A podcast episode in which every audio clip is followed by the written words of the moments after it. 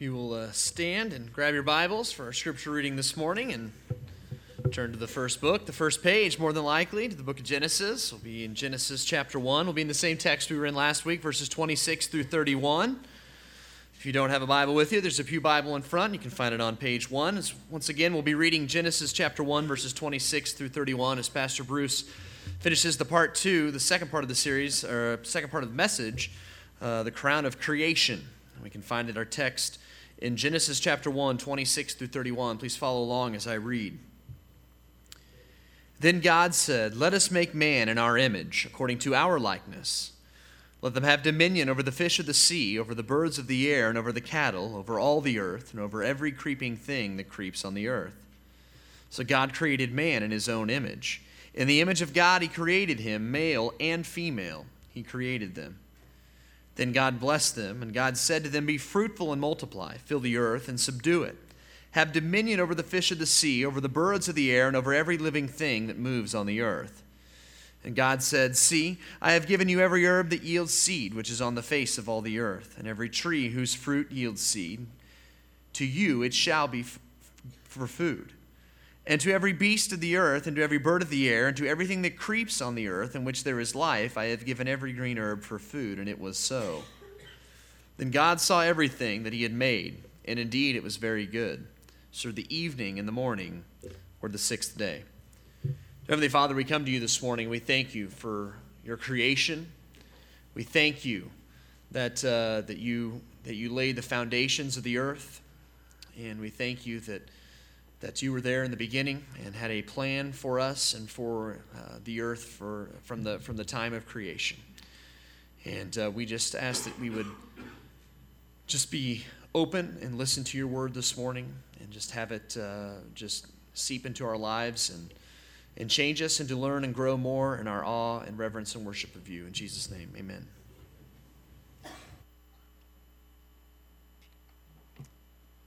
As we continue in our series in Genesis, we are answering some of life's biggest questions. Like, why did God create people? Perhaps you have wondered that. Why am I here? What is my purpose in life?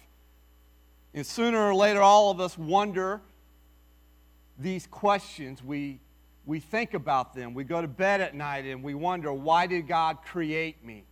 You know, what is my meaning? What is the significance of why I'm here? And some people think life has no meaning. Some people think life has no purpose.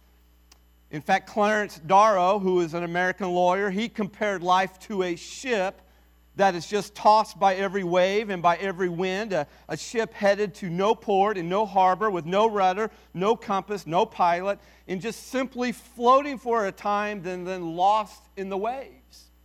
He says that's what our lives are all about. Others think the answer to these questions, these big questions of life, are unknowable, and that life is just one big mystery. For example, Stephen Hawking wrote If we find an answer to that, these questions, why we in the universe exist, it would be the ultimate of human reason, for then we would know the mind of God. Well, we do know the mind of God. In fact, the book of Genesis tells us the mind of God here, in particular when it comes to the answers of these questions. It tells us why God created people. God answers our biggest questions in life right here in the first pages of His Word, here in Genesis chapter 1. Why am I here? What is my purpose in life? And what we see in the book here of Genesis in the text that Zach read for us is that we were created to spread God's glory to the ends of the earth. If you want to take notes, you're welcome to pull out that insert and follow along or just follow on the, on the screen behind me here. But we were created to spread God's glory to the ends of the earth. This is why you exist. No matter what your vocation is in life, this is your purpose in life. All of us were created to spread the glory of God to the ends of the earth. Creation is all about God. That's what we have seen for the last few Sundays. It's all about God and His glory. As the psalmist says in Psalm 19:1, the very heavens declare the glory of God. And so the universe was created to declare the glory of God, and then we exist. The reason we are here is to also declare the glory of God to the ends of the earth. This is made clear in Numbers 14 21, where the Lord says, But truly, as I live, and as all the earth shall be filled with the glory of the Lord. And in Isaiah 43 7, where the, the Lord refers to his people as those whom I created for my glory. This is why mankind then is the crowning point of creation. Everything up to this point in the Genesis creation account has been getting the earth ready for mankind, making it habitable so that mankind can live on this earth. And so creating man, creating woman is the very it's the final act of God's filling the earth. It's the climax, if you will, of the story of creation. So what is it then that makes us special? What is it that makes you unique as a human being that is totally different and distinct from animals? Well, she communicates in sign language using a vocabulary, get this, of over 1,000 words.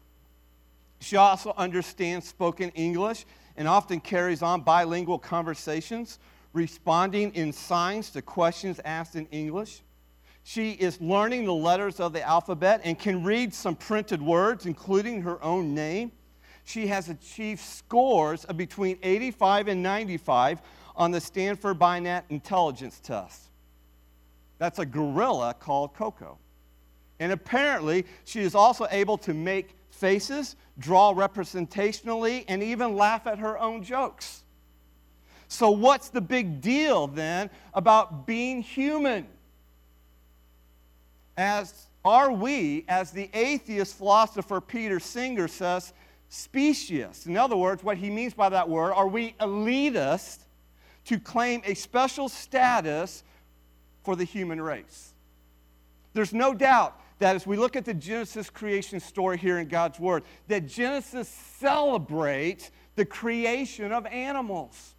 God even blessed the animals and he caused them to multiply. And twice we are told that in relation to the animals, the creation, he said, all this is good.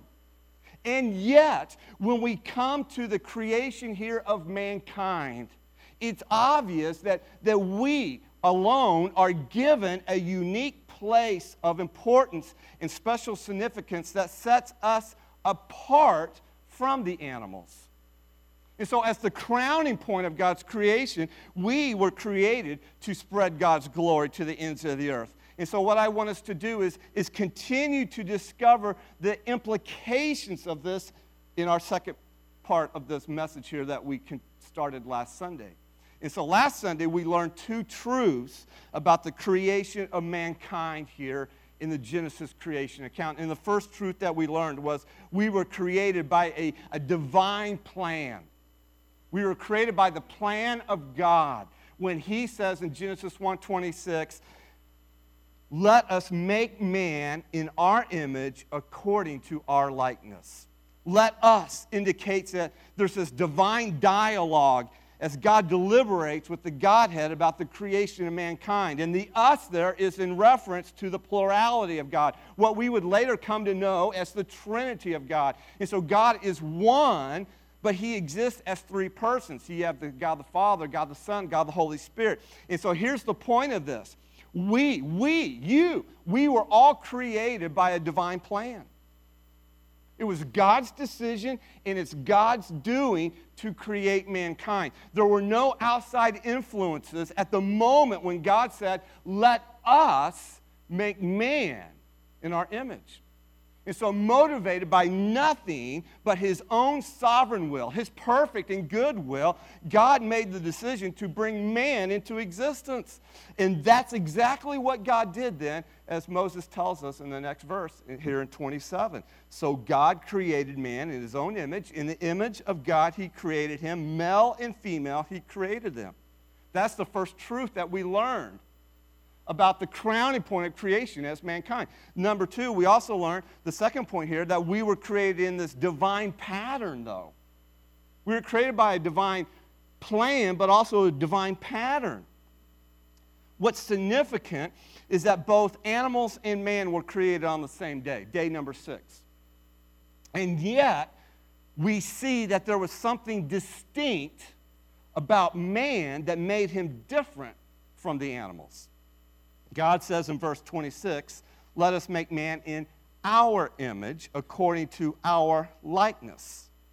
And what makes mankind distinct from all the other creatures is that we were created in what Moses is referring to here as in the image of God. And this distinction, well, it's incredible.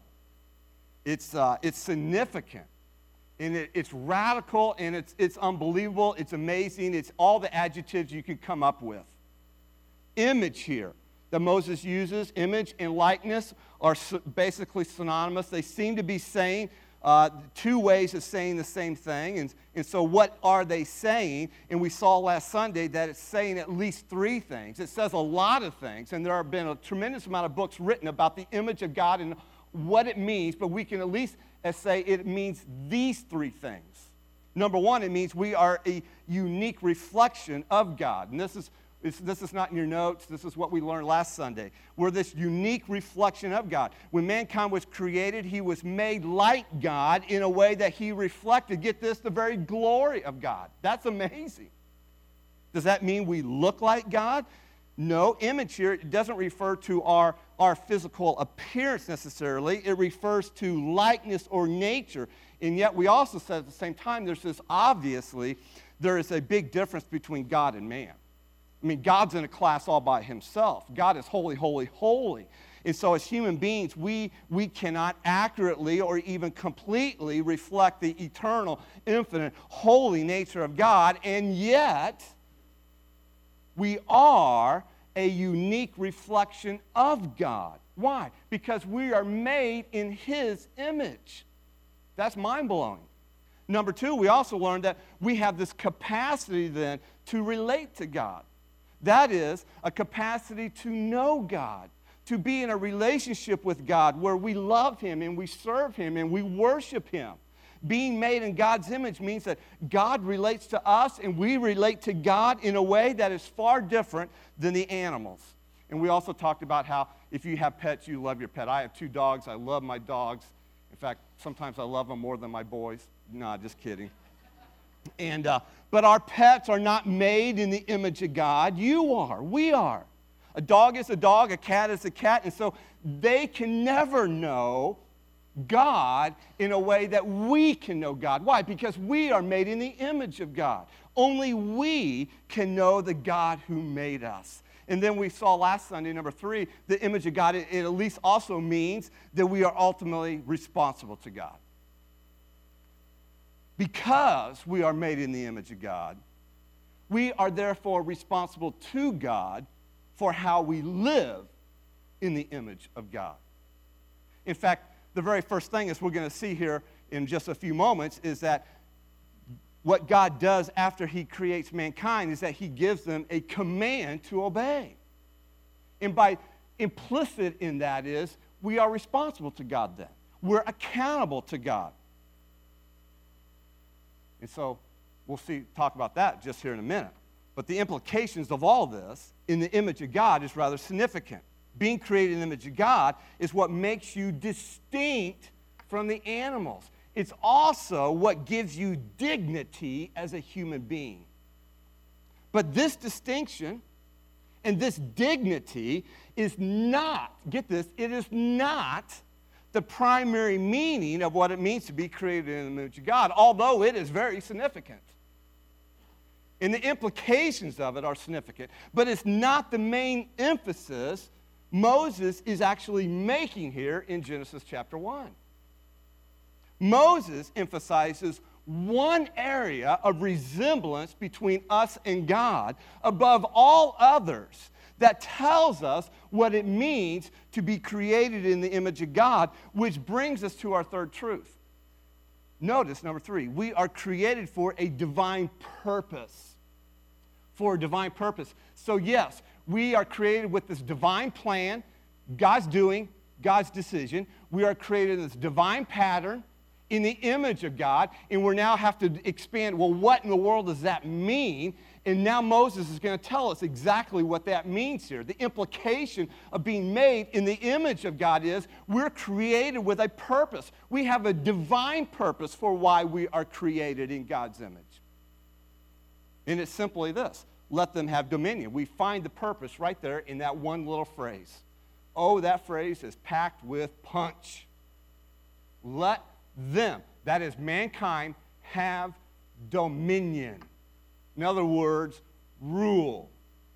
We see this purpose in the rest of verse 26. Look at it with me.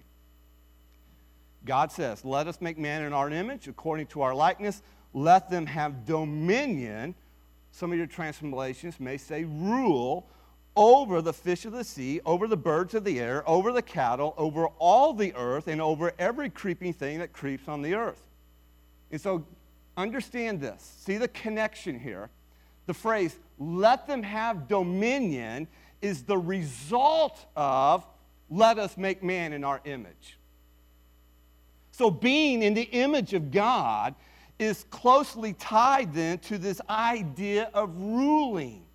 As we have already seen, God is the supreme ruler, He's the creator. And now he has created mankind in his image to actually share in his rule.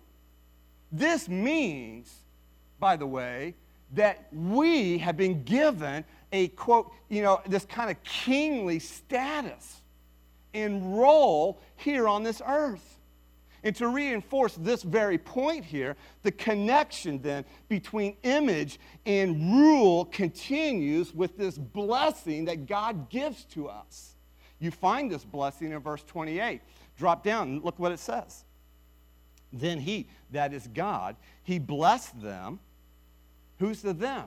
Well, it's, it's, he's talking about humanity, mankind, the first man. He blessed them. And God said to them, be fruitful and multiply, fill the earth and subdue it and have dominion. So there it is again this idea of rule, dominion. Have dominion over the fish of the sea, over the birds of the air, and over every living thing that moves on the earth. And so the pattern that we find going on here in verses 26 and then it's somewhat repeated in verse 28 is this you have image rule, image rule. And the connection is obvious. God is the supreme ruler, and He has given us a divine purpose to rule as well. Why? Because we're in His image. What God does, we do, in other words. As one commentator says, the strongest case has been made for the view that the divine image makes man God's vice regent on earth. In other words, almost like governors on earth managers, if you will, under God. And so, right from the beginning, we see that this divine purpose to rule is a blessing from God. God bless man. But it also it carries a responsibility. So notice this in your notes here. There's this creation blessing right at the beginning. God bless man with a cultural commission to spread God's glory. That's the overarching theme. That's the overarching mandate, if you will. That's our overarching purpose that flows right out of these verses here. Because we're made in the image of God, we share in His rule. We're commissioned to rule. In, in this cultural commission is the idea of spreading God's glory because we are all about declaring the glory of God since we are made in His image. Now, let me kind of unpack that, if you will. And so if you're sitting there wondering, well, this is kind of getting deep, how do I make sense of all this? Just sit back and understand this. If you ever wondered, this, what is my purpose in life? Why am I here on this earth? As a student in junior high, or high school, in college, if you're in your 20s and 30s, you're just starting out in life, and you're like, and you're like young in marriage, you're just having kids, you're like, what is my, what's my purpose in life? Or even if you're in your 50s or you're a senior adult and you're retired, this is everyone's purpose in life. This is why you were created, regardless of what your vocation is. Your vocation is simply the means by which you support yourself, by which you, you provide for yourself and or your family. And through that vocation, we are to do this. This is our mission then through the vocation that God directs and leads us in. God bless man. He blessed you with this cultural commission, this mandate to spread God's glory. How do we do that? Through rule. What's interesting, though, is that God actually blessed both man and the animals. Let me show you this. After God created the animals, it says in verse 22, if you back up there, and God blessed them, that is speaking of the animals, saying, Be fruitful and multiply. And then you drop down to verse 28, and you see the same thing. Then he blessed, God blessed them, and God said to them, Be fruitful, multiply, fill the earth, and subdue it, and have dominion. So it sounds so similar, doesn't it? And yet there is a vital difference. You're like, Where? Show me. Only to mankind does God speak to them personally and then tells them, mankind, to have dominion. It's this blessing then to have dominion, to multiply and have dominion, that actually enables mankind to fulfill their divine purpose, or what is called this cultural commission, to spread God's glory to the ends of the earth. And in this respect, we are oh so very different than the animals. Now, Here's a summary of that. So you get the big picture here of what God's doing with this blessing. Be fruitful, multiply, have dominion, rule the earth. Why? Because you're in my image. Here's the implications. Here's what it looks like. Here's what it means. Notice, number one, rule over the earth. We've already begun to touch on this. The summary of our divine purpose is three things. Number one, is rule over the earth. Being made in the image of God means that we are set up as vice regents or governors, managers over God's creation. We're God's governors ruling over that which God has created for us and placed us in. Now, let me show you how mind boggling this is. We saw in the creation account that God formed the earth the first three days. And then the next three days, he what? He filled the earth. And as people now, bearing his image, we must now carry on where God left off. In other words, when God gives us his cultural mandate, by subduing the earth, we form the earth even more. And by being fruitful in the earth, we fill the earth even more. And so, in a very similar way to what God did at creation, we, we as His creation, as mankind in His image, we continue throughout creation doing what? Two things forming and filling, forming and filling, forming and filling, which is the same thing that God did at creation. Why is that what we do? Because we're made in His image. In a word, what God is calling for is civilization. Being created in God's image, we were given the task of forming cities, forming cultures, civilizations, and then filling them with people who love, serve, and worship God. And by doing this, you know what we're doing then?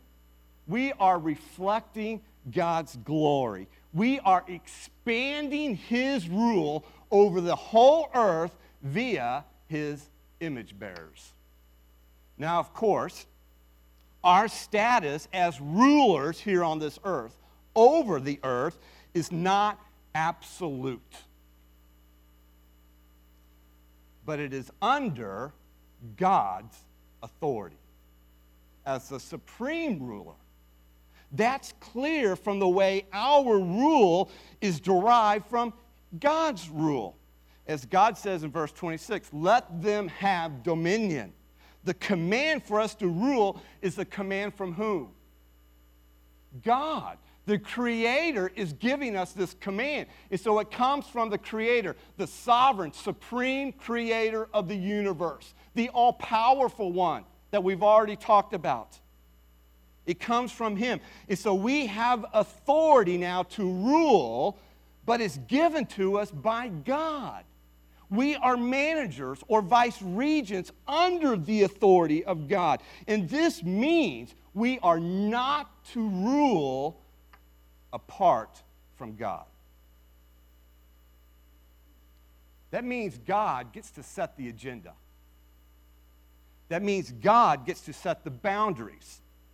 That means God gets to set the laws by which we live in this world and rule over this world.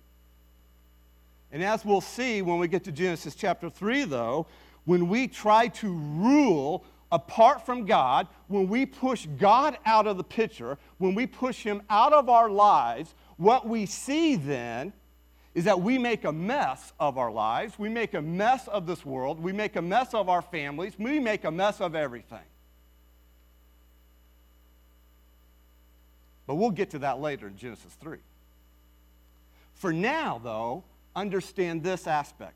This blessing to rule, and by the way, it's a blessing, it involves a stewardship of the earth. It implies lordship over the earth, but not exploitation of the earth. But because of sin, and we see this rampant in our world today, because of sin, man has gone in two directions when it comes to the earth and its resources. Either he has polluted and pillaged creation through excessive abuse and greed, we see that all the time, or he has been ruled by creation through false worship of nature. And we see that in our culture here now, too. So you have two extremes. Some plunder the earth for their own profit. And you have others that worship creation, worship nature, making then man subservient even to the animals in nature. And neither extreme is a biblical balance of what Moses is giving to us here.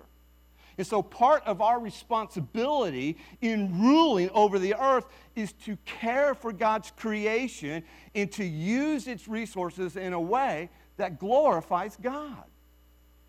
Now, one little side note here that I actually find rather interesting is, is what's stated in verse 29 is where God only gives the vegetation to mankind to eat. As one commentator put it, the dominion assigned to the human couple over the animal world does not include the prerogative to butcher. Now, I'll be honest with you, that makes me sad. Perhaps you're in the same boat as me, but take heart, my fellow carnivores, because as we will see, after the flood, God gave us permission to eat meat. God says in Genesis chapter 9, verse 3 everything that lives and moves about will be food for you. Just as I gave you the green plants, I now give you everything. Now, does that mean it's more spiritual to be a vegetarian? Well, before you jump to that conclusion, remember that Jesus himself ate roasted lamb at the Passover and ate grilled fish after the resurrection. I say all that to simply say whether you're a vegetarian or a carnivore, it's all part of God's goodness that Kansas City barbecue tastes so good. So eat meat, eat vegetables, eat fruit, whatever, and enjoy it. It's part of God's goodness for mankind, for humanity. So the first principle here, this blessing, this creation mandate here, is to rule over the earth. We rule. Why? Because God rules. We're in his image. Number two, it also means reproduce godly children on the earth. Reproduce godly children on the earth. This command to be fruitful and multiply and fill the earth requires both male and female, if you know what I'm saying. This command that God gives to us here, it cannot be carried out by male alone or by female alone. There's no fruitful multiplication unless you have man and woman, male and female, together. So, in the very design of creation, here's what I want you to see. From the very onset, from the very beginning, God is giving mankind a responsibility that involves both male and female. This is why God makes a fundamental distinction here in verse 27. Look what he says again. So God created man in his own image. In the image of God, he created them, male and female, he created them. So notice what God's doing here. God is doing something for our benefit, He's doing something for our good. Okay, we've already seen that God is good. Everything He does in creation, after day one, after day two, after three, we've looked at this. God is good. What He does is good. He proclaims it good. In other words, that goodness is perfect. God is holy. It's within His nature. That's who He is. And so, from the very beginning, God is doing something for our good, for humanity's good.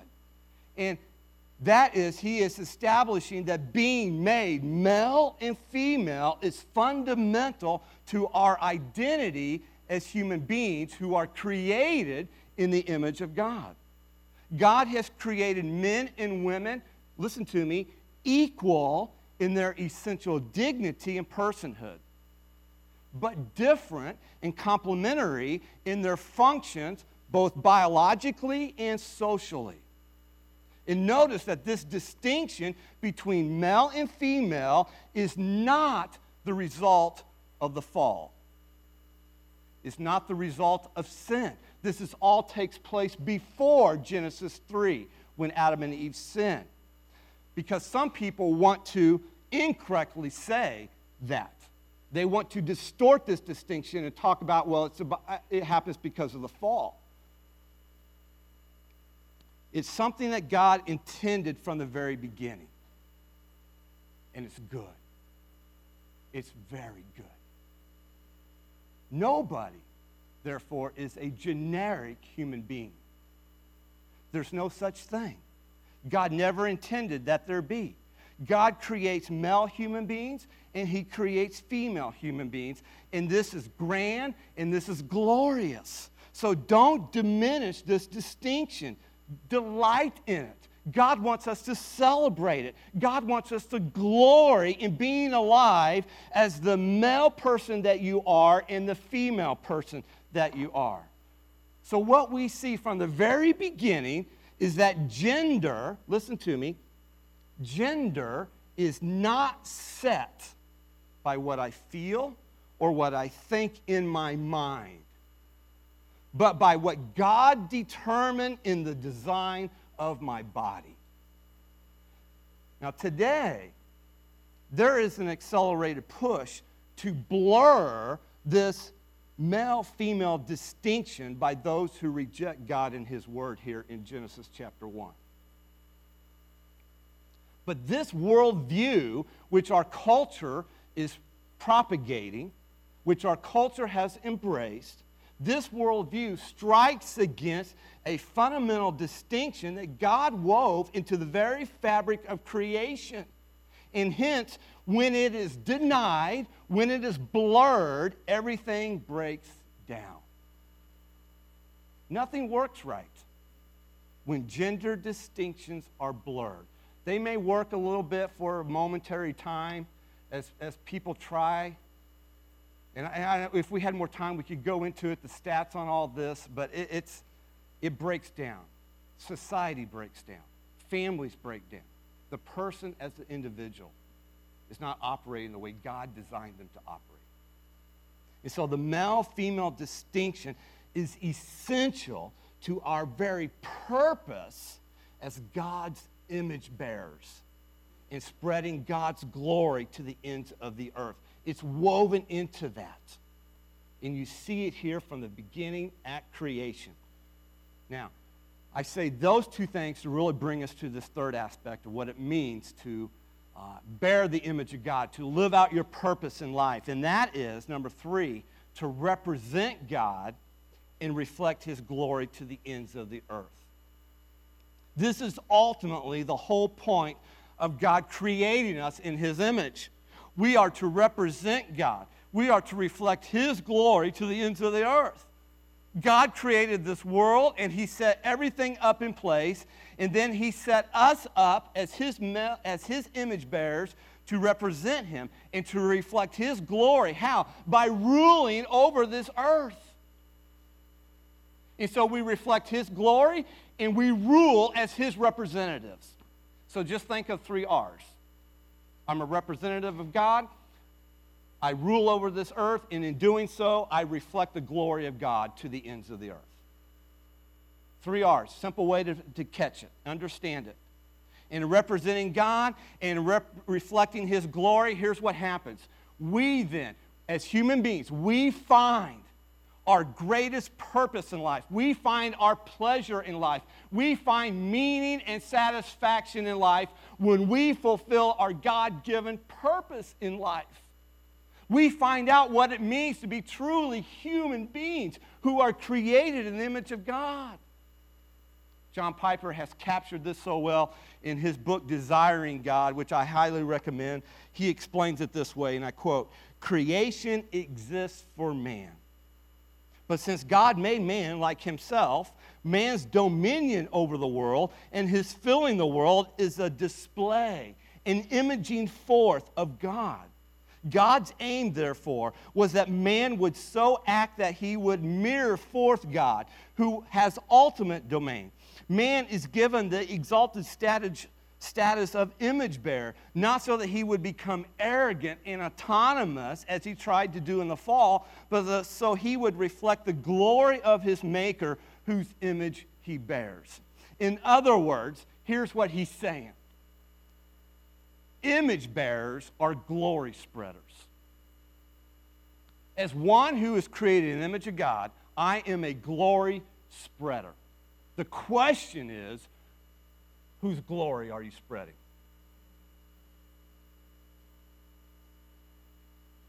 Are you seeking to spread your own glory through your own achievements in your own life? Or are you going to live in such a way that you're going to spread the glory of God as our Creator God. Everyone who is a human being is a glory spreader. The question is, whose glory are you spreading? Our purpose in life is to represent God. We are representatives of Him and therefore to reflect His glory to the ends of the earth. Think about it. What's the point of setting up an image of someone? The point of an image is to what? Image. An image of George Washington points us to who? Bingo. An image of George Washington points us to the person of George Washington. You see an image of George Washington, in your mind, hopefully, you think about George Washington. So images represent and reflect the original or the reality. So why did God create mankind in his image? To represent him and to reflect his glory. In fact, do you realize God has now filled the world with 7 billion images of himself in every country, every tribe, and every language? Why did God do this? To glorify himself. You don't put up an image of somebody and then hope nobody notices it. You hope nobody makes any connection between the image and the reality. You were created in the image of God in order to image God, to display God, to show forth God. So people would look at you, your life, look at how you operate at school and go to school, how you operate at work, how you interact with your family, with your marriage and your wife, spouse, how you get along with your neighbors, how you think about things, how you make decisions when it comes to life. Basically, how you live, your attitude and actions, and people would say, Wow, God must be great. God must be real. I want to know that God that they're imaging. That is why you were created to represent God and to reflect His glory to the ends of the earth. This is your God given purpose in life, no matter what you do as a vocation in life. But, oh, there's always a but, isn't there? But as the creation story unfolds, we know what happens. Sin breaks into the picture. And our ability now to do this, our ability to be perfect image bearers is shattered. Our hearts are wounded, the reflection is tarnished, and our very purpose is marred. But, oh, thank God for another but, there is hope, which brings us to point number four. We were created with a divine promise. We were created with a divine promise. God's image can be restored. Yes, we are human beings created in the image of God, but what a mess we've made of this awesome dignity. Are we the image God made us to be? Is not the image marred almost beyond recognition? I mean, when you look at the greed and the hate and the lust and the violence that fills the human race today, man, it is hard to discern the image of God in mankind. However, God doesn't leave us without hope because through Jesus Christ, we have the good news of God's promise. Notice what it is. The image of God has been marred by sin, but can be restored in Christ. The problem is that because of our rebellion and sin, we don't represent God and we don't reflect His glory. In fact, we can't do this. Our relationship with God is severed. We've lost connection with the source and meaning of life. We are meant to reflect God's glory, but we don't. And so here's what happens here's the world in which we live. We have become our own gods and we build civilizations and we build personal kingdoms for our own glory. But our cities and our families are broken, they are corrupt, and they're dysfunctional, and everything is messed up, and we don't know who we are anymore as man, and we don't know why we're even here on this earth. We think we're here to fill our own pleasures glorify ourselves. It's all about living the moment, eat, drink, and be merry, self gratification. And that's the world in which we find ourselves. And people are groping for meaning and purpose in life because what they're chasing after is a mirage. It's like cotton candy. It doesn't fill, it doesn't satisfy. When God has given us the answers right here, God, in His mercy and grace, he became fully human in the person of Jesus Christ, who is the image of the invisible God. And Jesus lived in such a way that no person had ever done before or has done since. In fact, Jesus did what Adam and Eve were supposed to do. He lived for God's glory, and yet he died for man's sin on the cross. Jesus died to pay the penalty for our sin so that we could be forgiven of our sins, so that we could be restored in our relationship with God.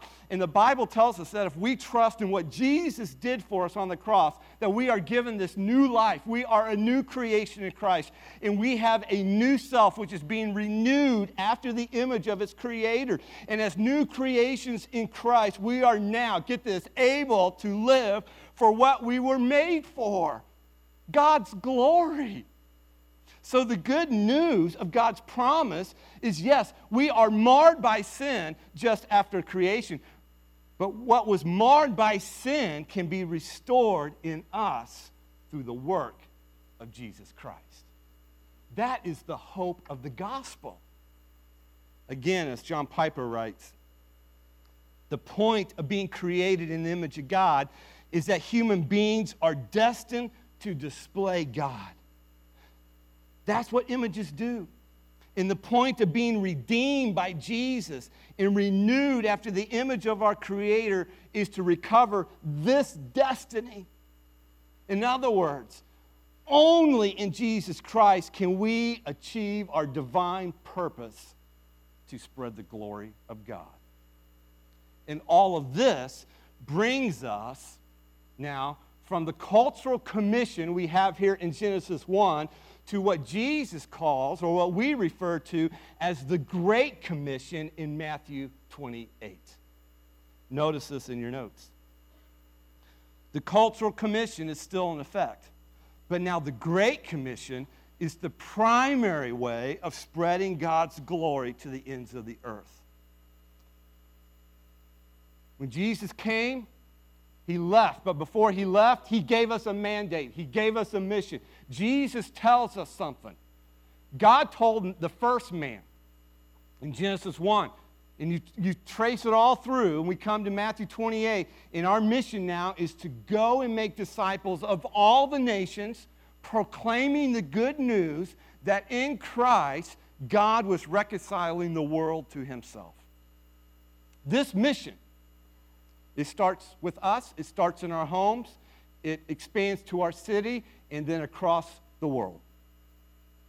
And with the Culture Commission and the Great Commission, we now have a purpose for living. And as we look forward, and oh, I hope you are, I hope you are looking forward to the day when the earth will be filled with the knowledge of the glory of the Lord as the waters cover the sea. And so, as Christ followers here this morning, here's my plea with you that you would go into your world. You would leave here this morning, walk out of these doors, and go back to your homes, go back to your neighborhoods, go to your schools, go to your jobs. And you would represent God and you would reflect His glory. And most of all, you would know that this is why you were created in the image of God. Let's pray. Heavenly Father, we come to you once again and we thank you. Oh, how we thank you for the truth of your word to us today.